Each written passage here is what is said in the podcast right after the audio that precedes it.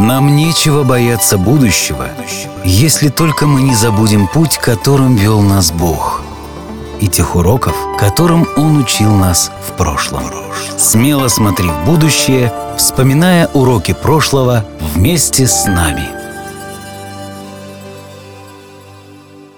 Добро пожаловать в историю церкви христиан-адвентистов седьмого дня. Эпизод номер один. В начале. Итак, я хочу начать с просьбы к Стивену Протера ответить на вопрос, который, как мне кажется, возник у многих из вас.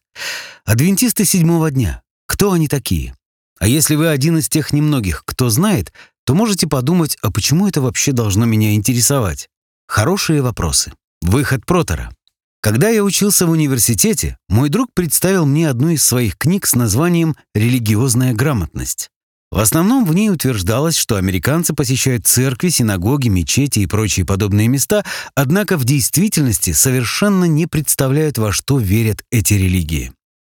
Он приводит несколько довольно смущающих примеров, а один из них, основанный на результатах опроса Института Барна, показывает, что 10% американцев считают мучеников времен Средневековья персонажами из Библии.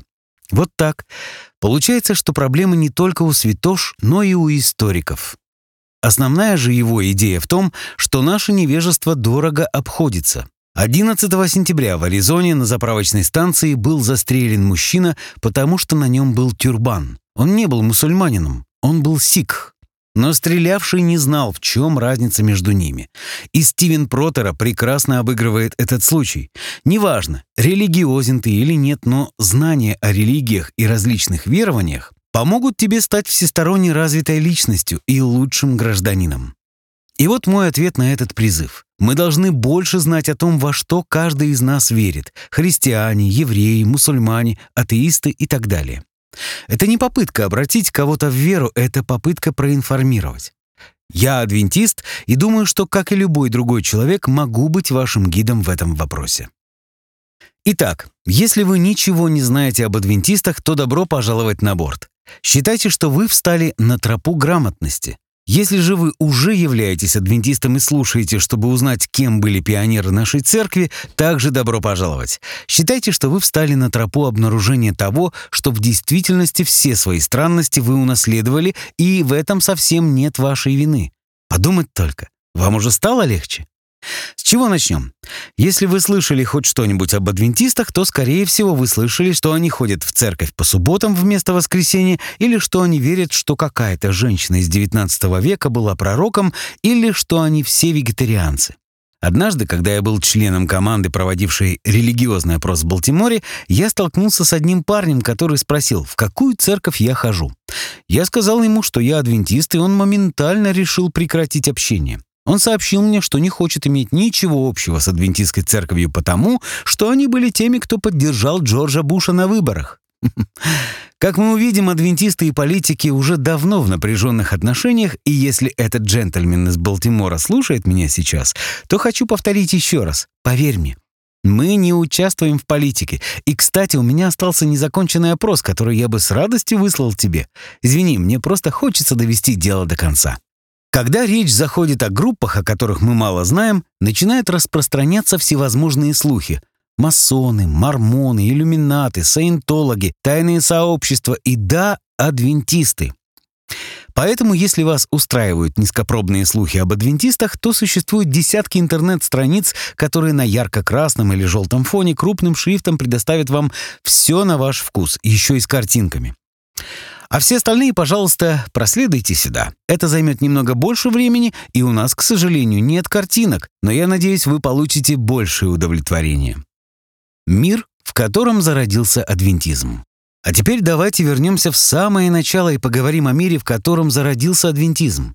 Верующие берут себе название адвентисты седьмого дня в 1863 году, но основатели церкви стали собираться где-то 20 годами ранее, в период после так называемого адвентистского движения, которое, в свою очередь, само следовало за значительным религиозным периодом, известным как Второе Великое Пробуждение. Если вы живете в Южных Штатах Америки, и вам интересно знать, почему в вашей местности баптистских церквей больше, чем ресторанов Макдональдс, то скажите спасибо за это второму великому пробуждению. Именно оно подтолкнуло людей в безопасные сети баптистских и методистских церквей, которые со временем пересилили более официальных пресвитерианцев, конгрегационалистов, которые были потомками пуритан и приверженцев епископальной церкви. Именно под этим названием стали известны в Америке англикане уже после американской революции. Евангельский дух Второго Великого Пробуждения стал колыбелью адвентизма, а также многих других религиозных движений, и результаты этого ощущаются еще и сегодня. Но давайте сделаем небольшое отступление и посмотрим, какую роль играла религия в стране в целом. Это позволит нам лучше узнать пионеров адвентистской церкви и поможет понять, почему они оказались именно такими. Религия играла непростую роль во время войны за независимость. Настолько непростую, что многие люди смотрели на эту войну как на конфликт между религиозными группами. Джозеф Гэллоуэй, близкий друг Бенджамина Франклина и ярый сторонник английской короны, обвинял пресвитерианцев и конгрегационалистов в том, что их религиозные и государственные принципы не соответствуют принципам официальной церкви и правительства. Гэллоуэй считал, что эти группы используют свои кафедры для того, чтобы подстрекать уравновешенных американцев к мятежу против акта гербового сбора 1765 года, через который Британия наложила высокие налоги на свои колонии. Этот гербовый сбор был введен потому, что Британия только что закончила очень дорогостоящую войну с Францией, которая в Америке называлась «Война французов и индейцев». Война длилась семь долгих лет, и в результате долг Британии увеличился вдвое. Тогда англичане сказали, а чего ради мы защищаем эти колонии там и тратим на это наши деньги? Что мы от этого имеем? Похожая ситуация была бы, если бы сегодня Америка вторглась в Ирак и забрала нефть, чтобы покрыть свои расходы. Однако сами колонисты были в восторге. Они представляли себе эту войну как войну за религиозную свободу и освобождение от католической Франции. Протестанты вперед! Но им не очень нравилась мысль о том, что за войну нужно платить. Не вы ли наше правительство? Разве наша защита уже не оплачена? Иначе за что мы платим налоги? И как только колонисты увидели чек, они не только не собирались оставить чаевые, но многие из них определенно решили встать и уйти. Они решили больше не есть в этом ресторане. Правда была в том, что оппозиция против этого акта была распространена намного шире, чем только в церквях. Но роль религии нельзя недооценивать. Дорога к войне за независимость была устлана религиозной риторикой. Лояльные англикане, например, утверждали, что колонисты должны следовать написанному в Римлянам 13 главе, где апостол Павел говорит, что христиане должны повиноваться правительству.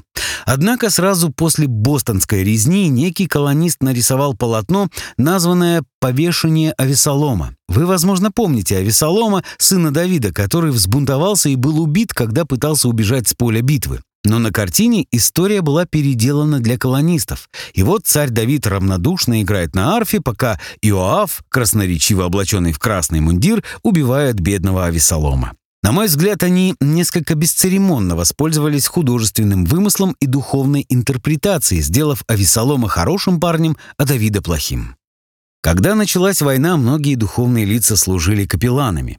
Некоторые пошли даже дальше, как в случае с Питером Мюлленбергом, лютеранином, который разорвал свои клерикальные одеяния во время церковного служения, чтобы показать свою форму ополченца Вирджинии. И когда у отряда пресвитерианского священника Джеймса Калдвилла закончились бумажные пыжи для патронов, он ворвался в пресвитерианскую церковь и унес столько гимнов Исаака Отца, сколько смог, и сказал «Ребята, берите и используйте их».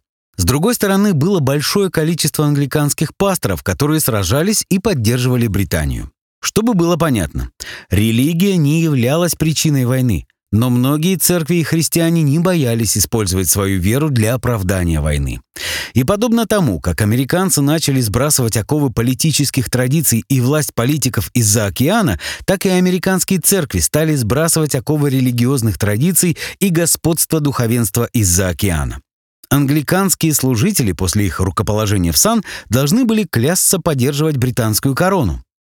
Когда политические настроения стали меняться, американцы стали смотреть на это все с большим подозрением. Неожиданно стало очень сложно быть одновременно американцем и англиканином.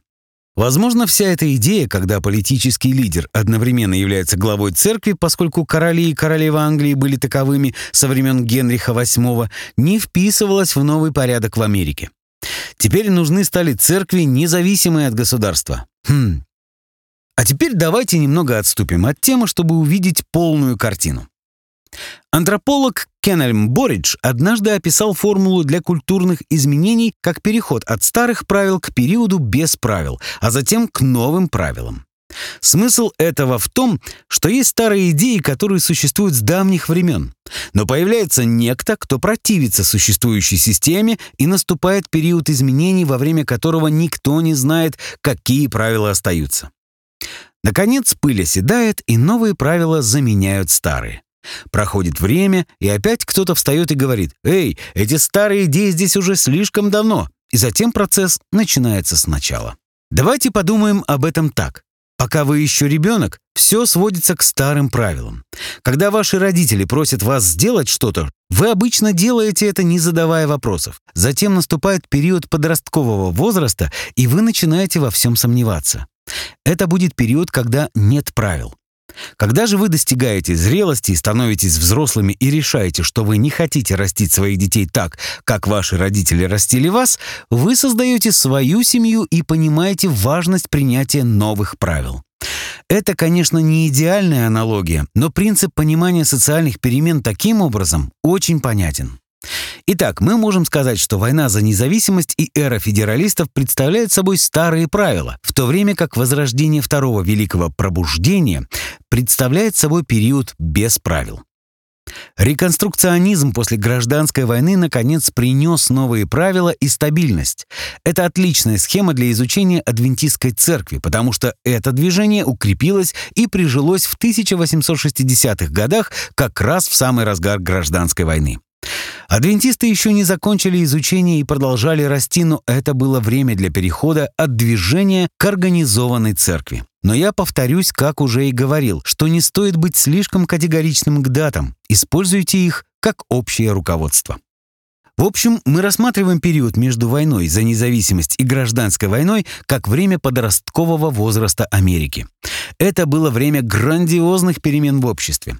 Пол Ревер, как и многие другие ветераны, вернулся к своей обычной работе, а он был мастером по изделиям из серебра и стал также учить этому ремеслу своих сыновей, ибо таков был жизненный уклад.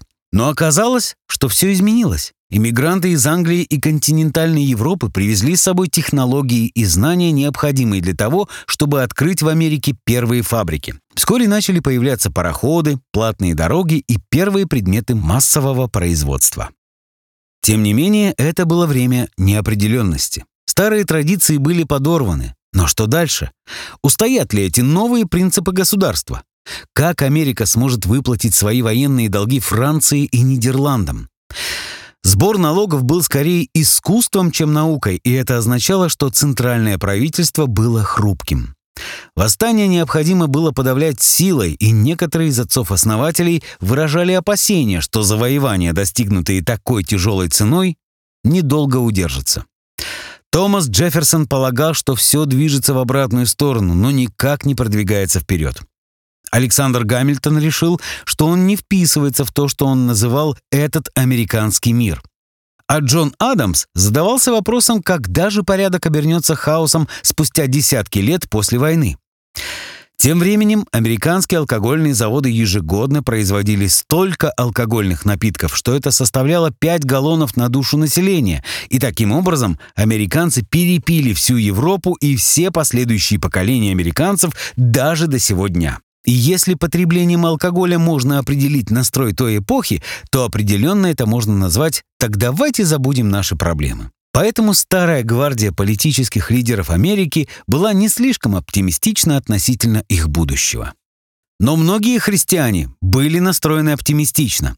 Да, вера в официальные церкви пошатнулась, но кому нужны были эти старики? И подобно тому, как подходил к концу старый громоздкий политический устрой, также и старая церковная система была изжита. Пришло время для чего-то нового и захватывающего. И хотя во время второго великого пробуждения появилось много интересных идей, я бы хотел затронуть лишь те из них, которые действительно стали частью адвентизма. После победы над англичанами Америка стала быстро расширяться. Перед войной Америка составляла 360 тысяч квадратных миль, но после войны Британия уступила более 800 тысяч квадратных миль, по сути отдав все колонии западнее Миссисипи. Двадцатью годами позже президент Джефферсон выкупил другие 800 тысяч квадратных миль у Франции. И к 1850 году Америка стала почти такой, как она выглядит сегодня. Самое интересное, что все это происходило столь стремительно, что границы двигались почти постоянно. Старое представление о том, чтобы основать город, построить церковь и оплатить приезд образованного пастора на новое место, было неосуществимо. И методисты быстро создали разъездных проповедников, которые путешествовали из города в город. Еще одним нововведением стали лагерные собрания. Проповедники приезжали издалека и проводили лагерные собрания, когда люди собирались в лагерях и слушали целые серии проповедей, где проповедники призывали их принять Христа. Это были действительно большие сборища, и они не ограничивались отдельными деноминациями. Иногда проповедники из разных деноминаций объединялись и приезжали вместе. Людям на границах это нравилось, потому что у них были более серьезные проблемы, чем забота о запутанных богословских доктринах. Эти проповедники не были богословами, очень часто это были обычные люди. А кого-либо из местных привлекали к тому, чтобы они запевали и приглашали толпу к пению известных всем гимнов. Такие проповедники могли собирать публику в десятки тысяч человек. Это была передовая технология. На обширной американской территории не было достаточно церковных зданий или обученных служителей, чтобы разместить всех в церкви. Таким образом, лагерные собрания были способом приблизить церковь к народу. Кроме того, когда поблизости не было старбаксов или кинотеатров, то это становилось самым интересным событием.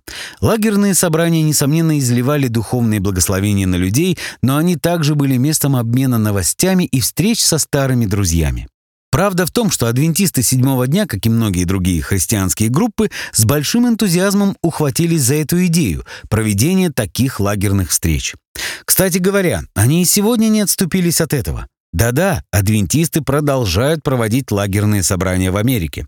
Обычно это происходит летом, вблизи какого-нибудь колледжа или школы и длится от 3 до 10 дней. Следует оговориться, что в наше время вам не обязательно располагаться в лагере. Разумеется, вы можете это сделать, если захотите, но многие люди поселяются в комнатах общежития, в домиках на колесах или в гостиничных номерах. Разумеется, что сейчас все обустраивается с намного большими удобствами и мало чем напоминает те лагерные собрания ранних 1800-х, когда весь упор делался на пробуждение, но они все еще существуют даже спустя 200 лет. Но в те ранние дни лагерные собрания помогали адвентистам достигать более обширные массы людей, чем это можно было сделать любым иным способом. Второе великое пробуждение ориентировалось на людей, которые не стали ходить в церковь чаще, чем прежде, и в результате почувствовалось веяние свежего ветра, доносящееся через религиозный опыт. Новые люди приходили в церковь с новым энтузиазмом.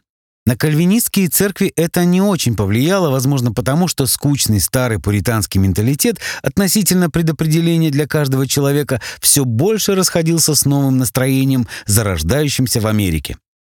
Америка только недавно разбила англичан и чувствовала восторг от того, что может взять свою судьбу в свои руки. Льюис и Кларк мужественно осваивали новые земли, заявляя, что Америка велика и обладает неограниченными возможностями для дальнейшего развития. Жизнь бурлила, мир менялся, и если вам посчастливилось жить в новом свете, то он менялся к лучшему. Непреодолимая рука проведения уступала место превратностям судьбы. Наконец, второе великое пробуждение привело к тому, что адвентистский историк Джордж Найт назвал «лихорадкой тысячелетия». Великое Лиссабонское землетрясение 1755 года было одним из самых смертоносных за всю историю, которое почувствовали люди от Финляндии до Карибских островов. Это заставило людей задуматься о некоторых стихах, которые они читали в Библии, что нечто подобное будет происходить в последнее время. Не пытается ли Бог привлечь их внимание? И французская революция, казалось, только подтвердила это. Богиня разума превозносилась в то время, как Франция переставала быть христианской. Войска Наполеона даже захватили Рим и пленили папу. Происходило что-то невероятное. Профессор из университета Нотр-Дам Эрнест Сандин написал, «Америка в начале XIX века была опьянена тысячелетием. Тысячелетие, о котором он писал, была идея о том, что скоро на Земле наступит тысяча лет мира. Эта концепция была взята из Библии, в которой изображены Иисус и святые, проводящие тысячелетия в едином блаженстве перед последним судом. Чарльз Финей, один из величайших американских проповедников того времени, писал, что если церковь выполнит свой долг, то тысячелетие может наступить в нашей стране уже через три года. Убеждение в том, что конец близок, было очень распространено среди многих христиан. И это было неплохо, ибо конец означал начало Золотого века. Одна газета написала «Мир развивается не в худшую, но в лучшую сторону». Другой человек писал «Золотой век для нашей нации уже наступает. Многочисленные признаки проведения указывают, что он уже недалеко. Но это событие не может произойти без соответствующего человеческого содействия. Так приступайте к работе, бездельники. Этот оптимизм, безусловно, можно понять. Территория Америки стремительно расширялась. Американцы только что победили супердержаву, они приступали к новой форме правления, какой мир еще никогда не видел. Индустриальная революция преображала жизнь, прогресс был виден на каждом шагу. Церкви были наполнены энергией и свежими убеждениями. Это был новый век, которого мир никогда прежде не видел. Но не все думали, что тысячелетний мир стоит у порога нашей двери. Один человек, в частности, собирался встать и плыть против течения оптимизма. И он станет силой, подобной которой Америка еще не видела. Его звали Уильям Миллер.